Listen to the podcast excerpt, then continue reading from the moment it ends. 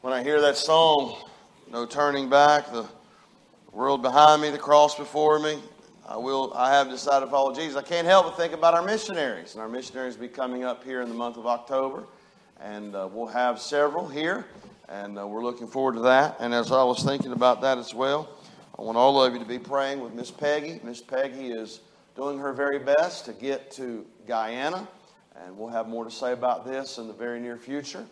But uh, she has surrendered her life to go there and help with this orphanage, and so I want you to be praying for her I can't help but think about when I hear that song, I think about all of our dear, precious men that are in other countries that we've grown to know and love so well.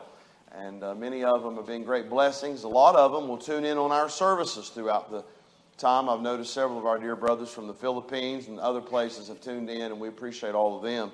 Maybe one of them tonight. Sometimes it is on Sunday night. But uh, when I hear that song, I think about our dear, precious missionaries. Would you uh, open your precious Bible tonight to the Old Testament. We're going to look uh, in the book of Numbers, book of Numbers, and uh, Numbers in the Old Testament.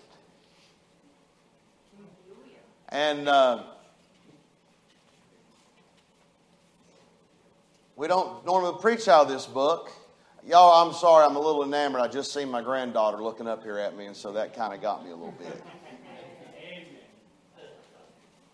So, y'all excuse me for being human and a grandpa. Can you at least wink at me? There you go. She blinked. And uh, in Numbers chapter number 13, let's begin reading with verse number 1. Verse number 1.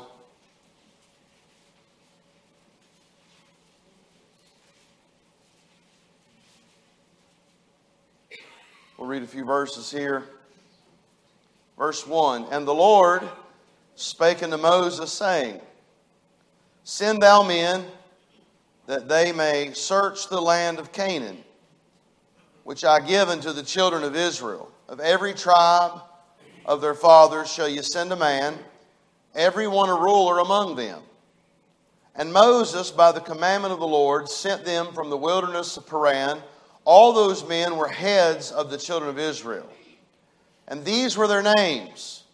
Of the tribe of Reuben, Shammua, the son of Zaccur, of the tribe of Simeon, Shaphat, the son of Hori, of the tribe of Judah, Caleb, the son of Jephunneh, of the tribe of Issachar, Igal, the son of Joseph, of the tribe of Ephraim, Oshea, now this is Joshua, the son of Nun, of the tribe of Benjamin, Palti, the son of Raphu, of the tribe of Zebulun, Gaddiel, the son of Sodai, of the tribe of Joseph, namely of the tribe of Manasseh, Gadai, the son of Susi, of the tribe of Dan, Ammiel, the son of Gimelel, of the tribe of Asher, Sethur, the son of Michael, of the tribe of Naphtali, Nahbi, the son of Vophsi, of the tribe of Gad, Geuel, the son of Machi. Now these are the names of the men which Moses went to spy out the land.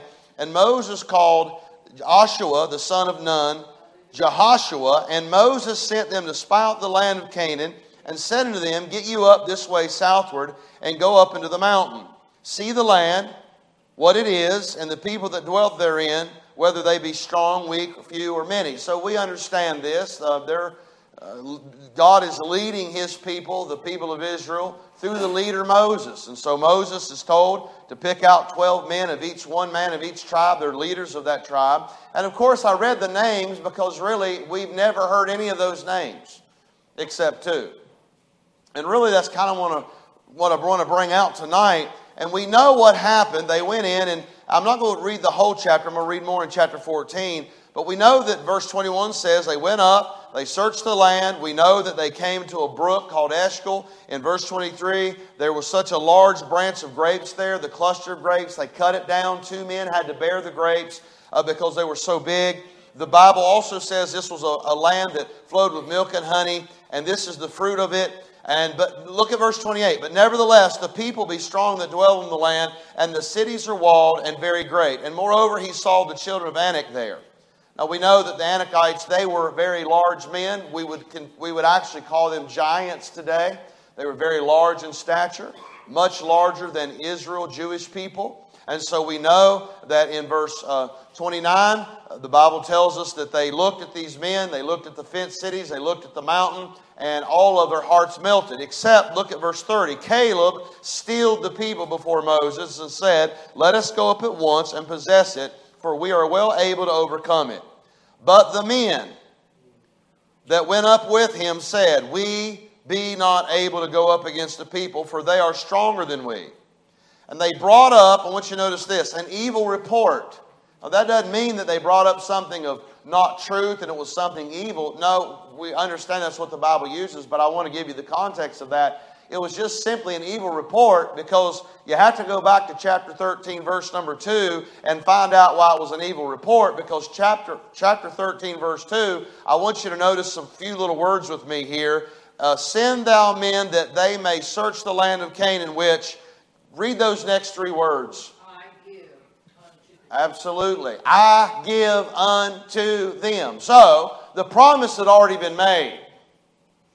God had already told them that the land was theirs. They wasn't going there to search out the land to find out whether they could defeat them or not. They were going on a reconnaissance. God told them to go and spy out the land. They were just supposed to come back and find, just give what they found. But the men, the ten of the men that went, not only just came back and found what they, and reconnaissance what they found, they also gave an evil report because they said, We can't, when God already said you can. That's the evil report. So, verse 33, and there we saw the giants, the sons of Anak, which come the giants, and we were in our own sight as grasshoppers, and so we were in their sight. Verse 1 of 14. And all the congregation lifted up their voice and cried, and the people wept that night, and all the children of Israel murmured against Moses and against Aaron. Now, I think this interesting. It amazes me that Moses and Aaron wasn't at fault. Somebody say amen.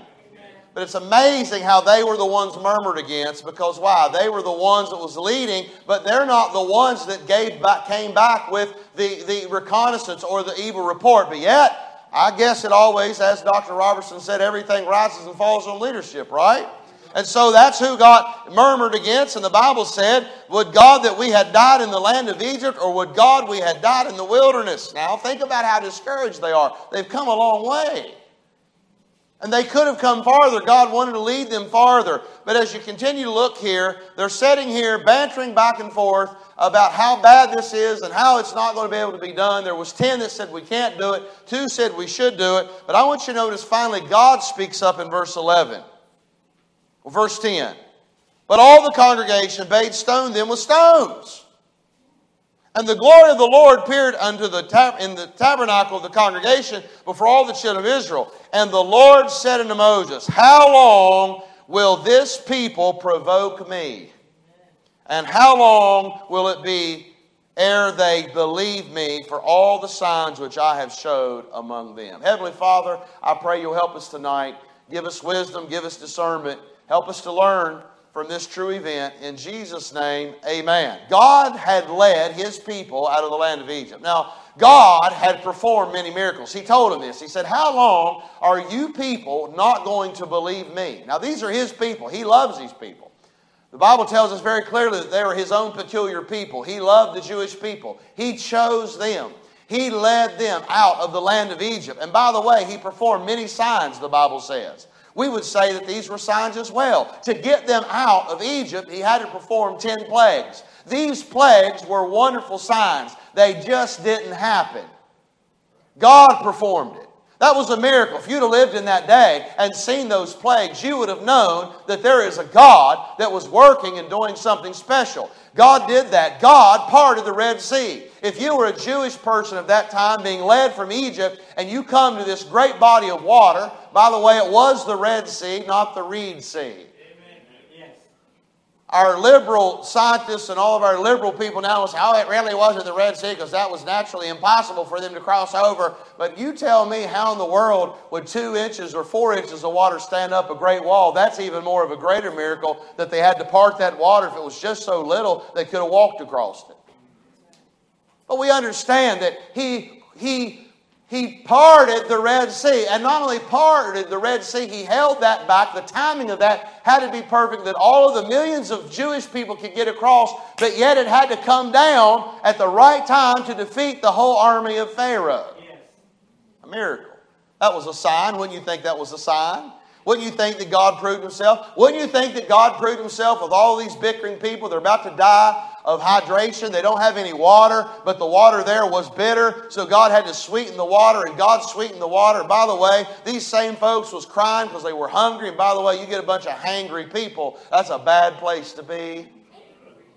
All these folks were hungry, they were hungry, they wanted food, and so God created and set a table for him in the wilderness, and he provided him quail. He provided him manna. I mean, what's in much better than, than, than good old, I mean, you know, quail's kind of like a chicken, just smaller. Chicken and bread. I mean, we could all live on that, couldn't we? I'd say most of us had chicken today. But he provided this. Not only that, he led them by a cloud by day and a fire by night. I'm saying all this to say this to you. Do you not think by what all they had seen that God had proved himself, himself to them? I mean, really. I think he had proved himself worthy. Now, can I ask y'all a question tonight? Y'all think he's proved himself worthy to you tonight? I think he's done some things that's been assigned to us, has been uh, miracles for us. And, and look, they stood here at Kadesh Barnea, just on the edge of the land of promise that God had promised them. There were 12 spies, one from each tribe. 12 spies. 10 absolutely was against, and the Bible said they provoked the Lord, and the two believed. Now, the 10 outweighed the two, but I want to say this to you. Here's the question when are we going to start believing? When are we going to start believing? Because you know what happens? Same things happen today. We all go home and watch the news media, and we all get all discouraged and, and absolutely tore all to pieces. Come on now. And we forget what God's already told us. And so what we do is just like the whole family of Israel, they let 10 men that seen the giants, seen all the stuff that they seen. And by the way, it was real. They were there. I'm not saying that it wasn't a big deal. It was a big deal. If I'd have been one of those spies, I'd have had to check, check my gut. I'd have had to check my backbone and say, man, God's telling us this is ours. I don't know about all of that. By the way, we do it every day. But a lot of times we let people influence us and get us all discouraged and we stop believing what God has already said is true. It affects our lives. It affects our decisions. It affects what we do for the Lord from this point on. And I, look, I'm saying this to you. I don't know of a pastor right now that's not discouraged. I don't know one. I don't know of one I don't know of one pastor that I'm friends with that's not discouraged. You know what they're saying? Ain't the same. It just ain't the same. It just ain't the same. Now, look, I'm not being ugly to pastors. I'm going to tell you something right now. The Bible's still the same. God's Word is still the same. God's truth is still the same. But I do know what we're doing is we're basing our attitude and our spirit on people and not the Bible. Absolutely. But I'm going to be honest with you, you know as well as I do, I don't know of any preacher that would rather preach to two than 20.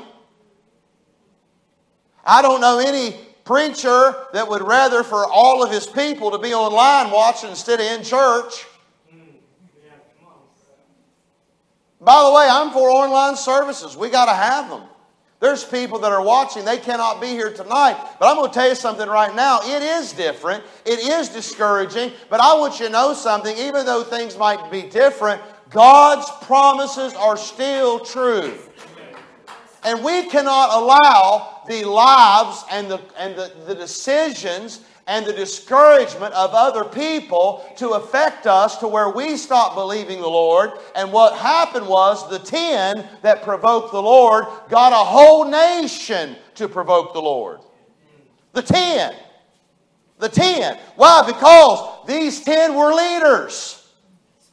These 10 had seen the land. They had cut the grapes down. They seen the giants. They seen the fenced cities. They seen the walls. They seen all that. And they're human. And by the way, when we see everything going on in our land, we're human. Can I just say to everybody, everybody here's human. Everybody's here human.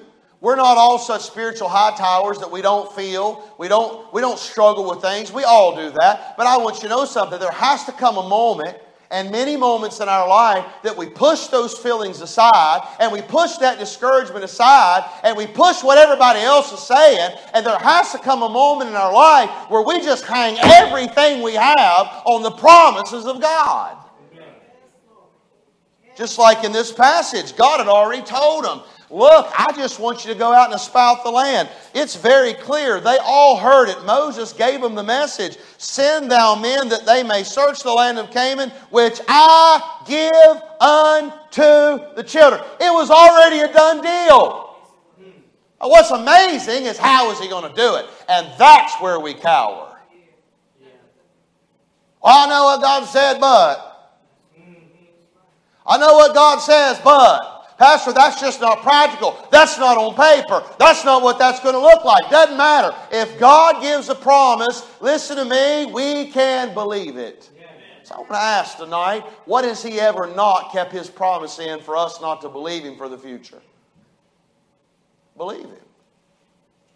By the way, I'm talking to folks tonight that I believe many of you have believed Him in many areas of your life, and so have I. But I'm talking about the areas of our life where we might need a little bit of encouragement. So I want to just take some observations here. I want to make two observations that I've picked up from this passage of Scripture. Let me start with just a couple.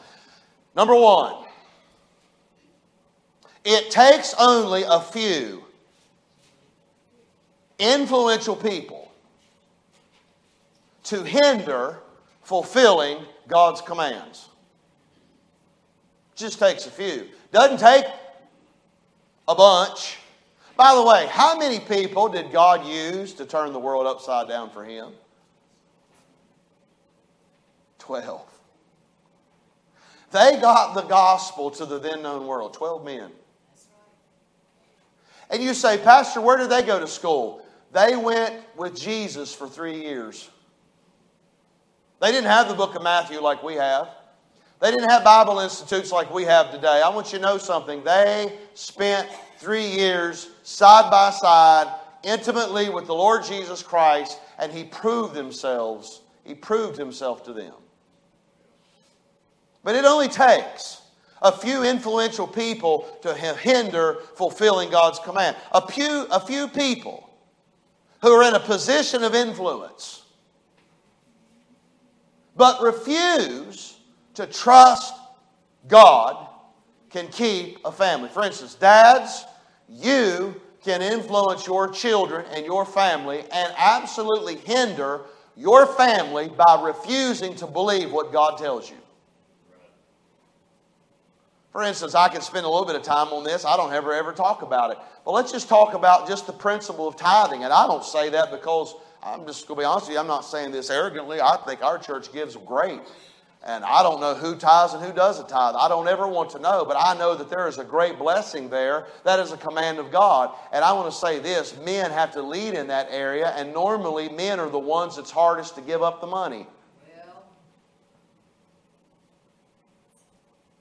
But the Bible gives us some wonderful promises about that in the Old Testament, about tithing and how we not want to rob the Lord and how we ought to want to give out of a cheerful heart. God teaches this, but I want to just say in your home, dads, as a dad, as a leader, if you're not willing to obey and to believe God for Him to promise you promises that you will refuse to believe them, listen to me, you're hindering your family.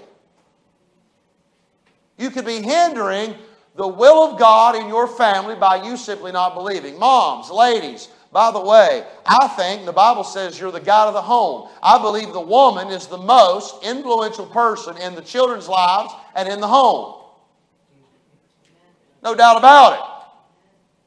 So you have a very influential position. And if you're the kind of woman that just absolutely always goes by feelings, then you're going to absolutely refuse to believe God in some things. You're going to hinder the fulfilling of some of God's plans and God's principles in your life. Let me just say here in this church, even to make it larger, we're talking about an individual life, a home. Now let's look at a church. A few people who are in positions of leadership or influence but refuse to trust God can keep a church and they can keep them going back for 40 years. 40 years. These 10 men cost everybody else 40 years. Why? Didn't get to see the promised land.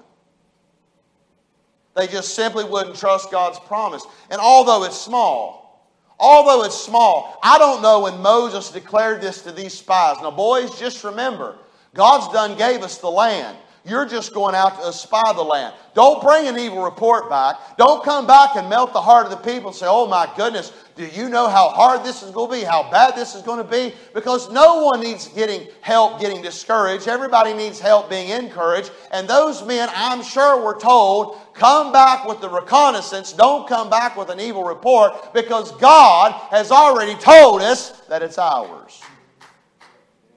Yet they believed their feelings, they believed what they felt, they believed what they seen. The Bible said they gave an evil report. Now look, to be cautious is wise. That's wise.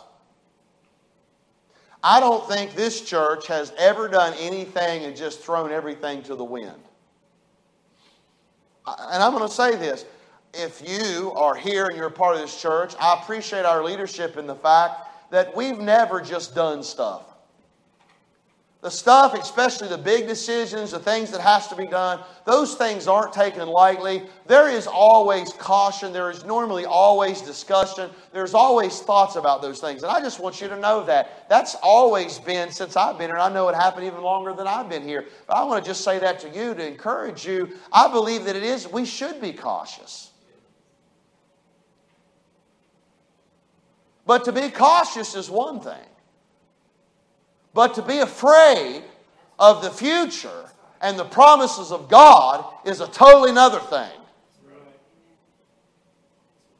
And normally, what we like to do is we like to hide behind that cautious, but the truth is we're afraid of the future and really not wanting to rely on the promises of God. And in this passage, we learn that a few people affected a large amount of people. Look, there will always be unknown factors. There will always be unknown factors. Just speaking of Miss Peggy, she's going to be going to Guyana. The Lord's going to lead her there. I, I've talked with her a little bit. I talked with the gentleman with the board.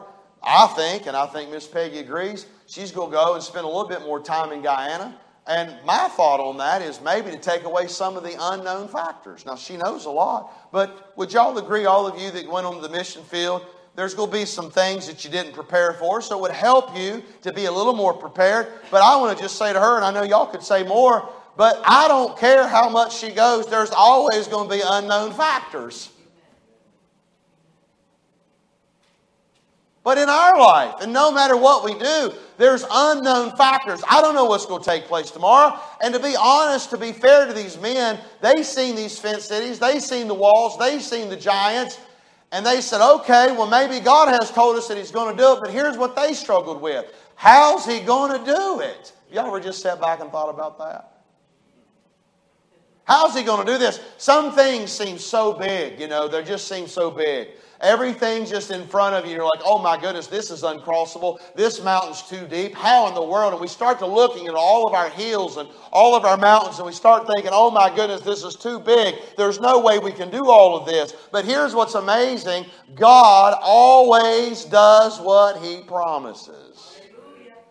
And really, what's exciting is to see how He does it. I'm curious. We never know. We never know because they didn't give Him a chance because they provoked the Lord. They didn't believe him. But could y'all imagine how he was going to do this? I mean, we know in other times that he used great signs, great miracles to defeat God's enemies on the battlefield. the sword of the Lord and of Gideon. They thought they were outnumbered and they had 300 men. I'd love to know how God was going to do that, but we'll never know. Maybe when we get to heaven, we'll find out. I don't know. Y'all encouraged by that? I'd like to know. But I'm going to just say this in a personal way. I've been in some real dark, deep messes before, and I'm going to be honest with you. On the front end of that, I said, Oh, dear God, how you going to work this one out? But I just want y'all to sit still tonight. He always has. Yes. Yes. Yes. He always has. And he might not have done it the way I wish he would have done it. So, what's the thought here? Whole churches are kept back because of a few grasshopper Christians.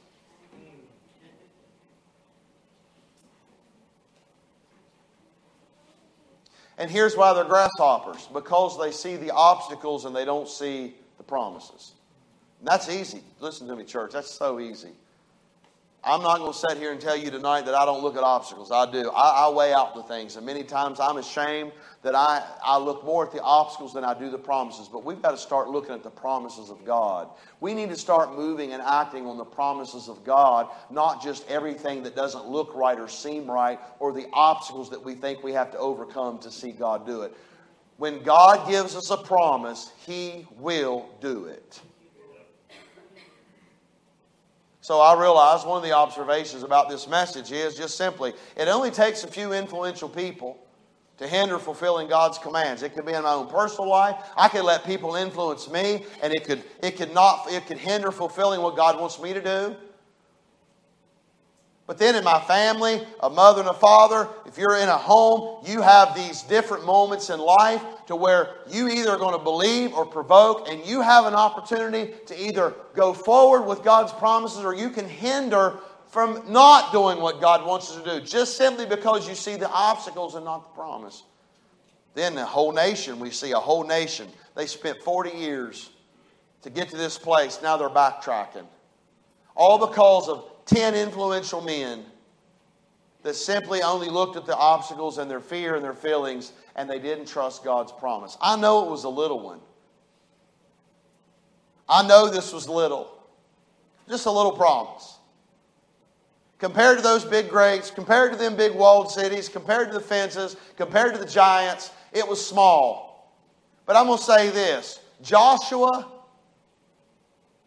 and Caleb had a different outlook. Do you know why I think they had a different outlook? Because when they looked at them giants saying, I think here's what they were saying Man, how's God going to do this?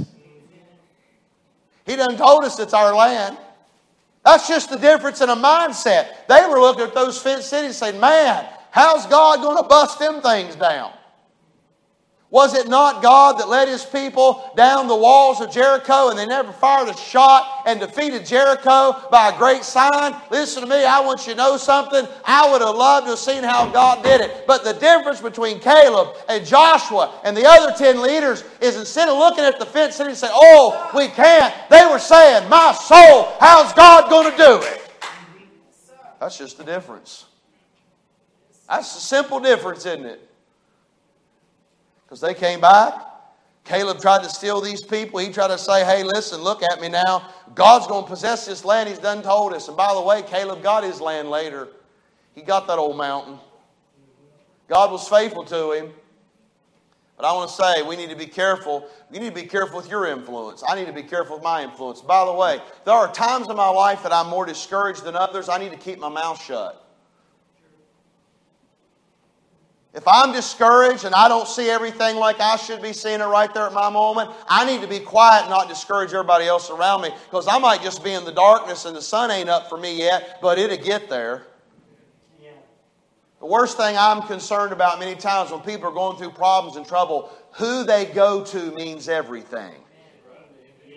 Who they go and talk to, when they go and talk to them, means everything. Because you know what? Most people, all they need is hope.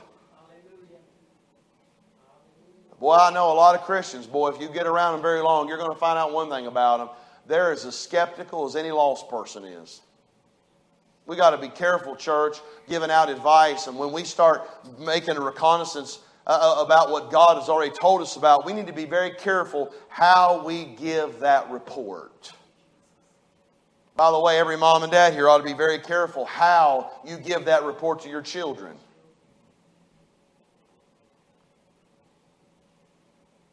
So I can say that just a few influential people can absolutely hinder the will of God. But number two, and I'm going to close.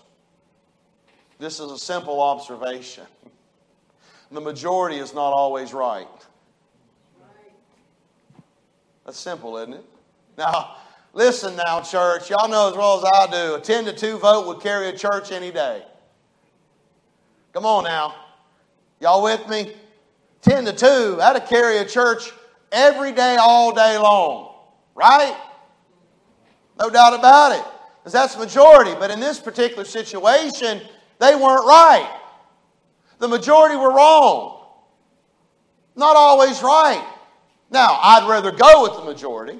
I think that's safe in most instances. And that's why I'm not going to say, that's why you need to listen to me very, very carefully here. There are times that we have to go on majority. But there are is, is only one way, whether there's a majority or a minority, there is only one way to discern right from wrong. Only one. If we was to go and get a majority of Americans today to talk about the most basic moral issues of today, I'll guarantee you the world is not going to sign with us, and I doubt the majority of the world would line up on biblical principles. They're not going to do it.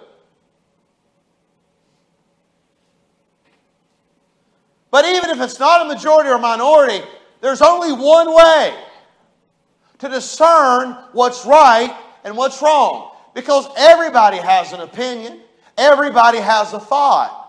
And we should have opinions, we should have thought, but what discerns right from wrong? There's only one way. Doesn't matter if everybody's agree or if no one agrees or if everybody agrees and there's one person here that doesn't agree. Do you believe that in our judicial system there's no doubt that the majority on a court system has been wrong in the past? Amen. Sure they have. But I'm talking about the Christian life now. I'm talking about morality. I'm talking about what's right, what's wrong. And that's what, here it is, very simple. This is the only way. What God says. That's it. So when you go to the voting booth in November, that's all that matters. What does God say? It's that simple. What's He say about these issues? Now, in this particular issue, very simple. God already made it and told them what He said to make the ten wrong, and this is why. He said before they went, The land is yours. Y'all with me? That's all they needed. By the way, that's all we need a word from the Lord, a promise. Oh, Pastor, that old Bible, that thing there, that's not in context. No, but His promises are true no matter what context they are. For instance, my God shall supply all your need. You know what context that's in? Giving. That's in the context of giving money to the work of God. That's the context. But we can claim that principle for the Christian because, yes, I do, do believe that He'll supply all of our need. But I'll say this to you that promise will never become real to you until you claim it. I'm working on this. I'm excited about it. You're going to have to get, uh, enroll in the school of darkness so you can teach in light. Because you really don't know, my God shall supply all your need if you've never been in the darkness of that. You can memorize the scripture, you can quote the scripture. And by the way, I'm glad that all these children are memorizing scripture, but here's what I know about these children. One day, these scriptures that they're putting to memory, one day they're going to mean more to them because they're going to actually live that in darkness and it's going to help them to get to some light.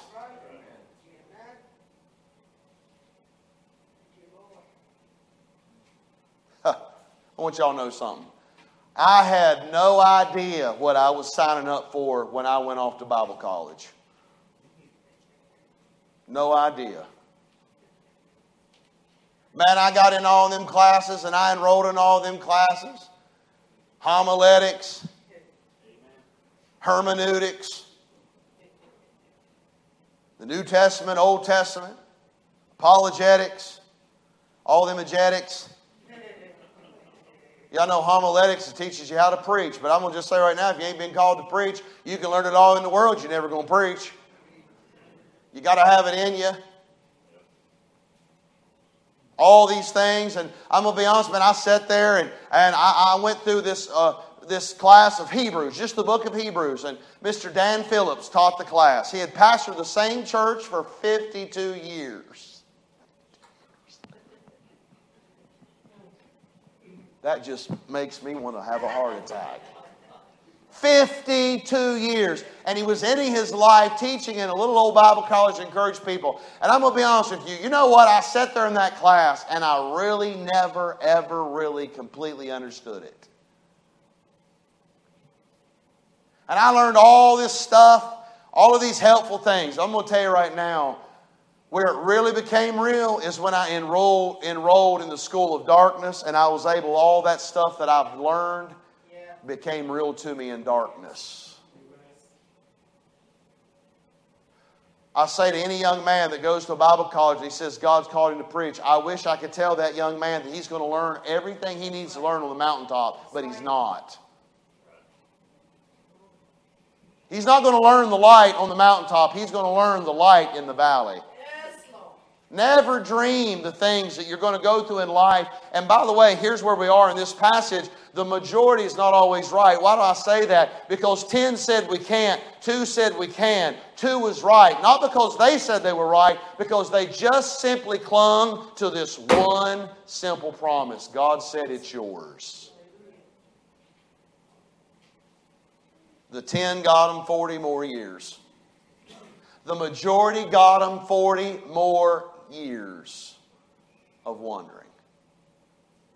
And here's what the Bible says they provoked the Lord. Now, here's my question tonight You want to provoke the Lord or you want to believe the Lord? It's that simple. I know we live in strange days. I know we do. It is strange, weird. The weirdest I have ever seen in my life. Strange. I mean, strange days. I mean, strange stuff going on. But it doesn't change the promises of God one bit. Not one bit. So I just want to encourage you tonight. How about we just take a promise and just trust Him? All of you raised your hand this morning or this evening and said that He's proved Himself. How many of y'all think He's proved Himself to you? Well, He's going to keep doing it. Hallelujah. Hallelujah. He's going to keep doing it. Thank you, Lord. So we're human. We struggle. We have feelings. We have fears. I'm allowing for that. I look we're all, we're all human, but we're trying to be spiritual. We want to please the Lord. We want our faith to come out. But here's where we just have to claim promises. And they might be small ones, but they're mine. Every promise in the book is mine. Every chapter, every verse is mine. Can we, can we sing that? Y'all, do we have that? Can we, can we sing that? Let's sing that. Y'all believe that at every promise in the book's yours? Well, how about we claim them tonight? And not just claim them tonight, how about let's claim them tomorrow when we go off to work? Let's tell somebody about it. I don't know where you're at tonight. I don't know what you're struggling with tonight, but there's a promise for it. Like I told you this morning, I don't know how else to say it.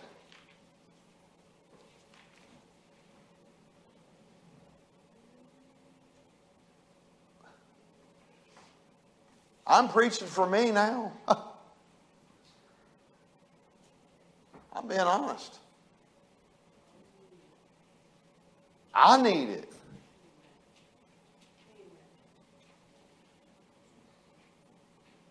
Kaylee said something to me a couple weeks ago, and I said, No, honey. I said, I, This is all for me. I need the help. Hey, I'm clinging to promises. And I'm going to only say that, I'm trying to find new ones.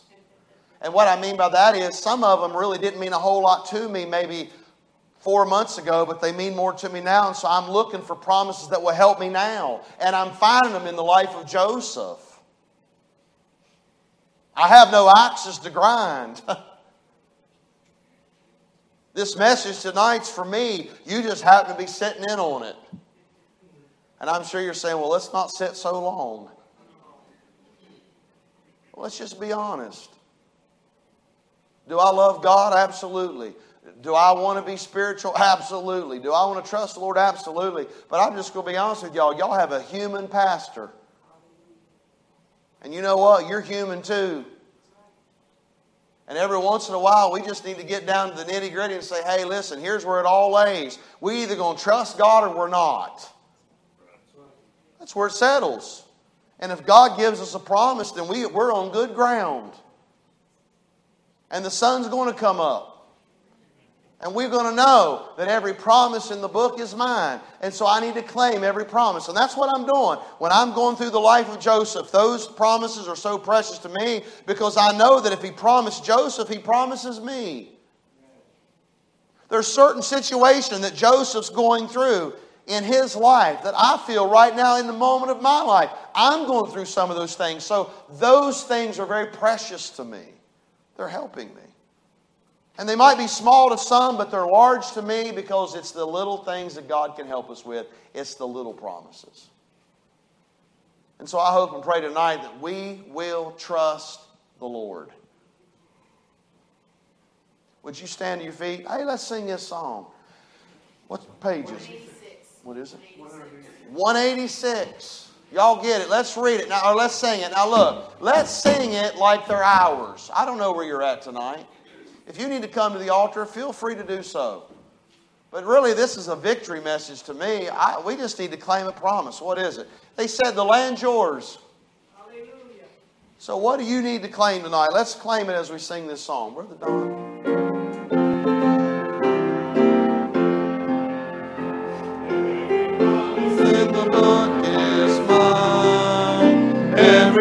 Every chapter, every verse, every line, all the blessings of His love divine.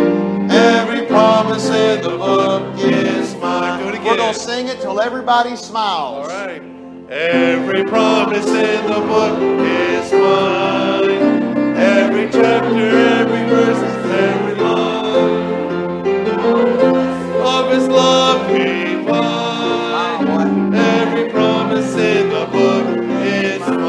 do it again. Every promise in the book is mine. Every chapter, every verse, every line. All the blessings of His love divine. Every promise in the book is mine. Amen. Amen. Let's close in prayer. Brother Lofty, would you close us in prayer tonight? Thank you. Father, we thank you for the message we've heard tonight. We pray that we can take it and apply in our lives this week and pray that you'll uh, bless us to speak to uh, those that we meet along the way, uh, that we can share the love of Jesus Christ with others. And we thank you in Jesus' name. Amen. Amen. God bless you. Have a great night.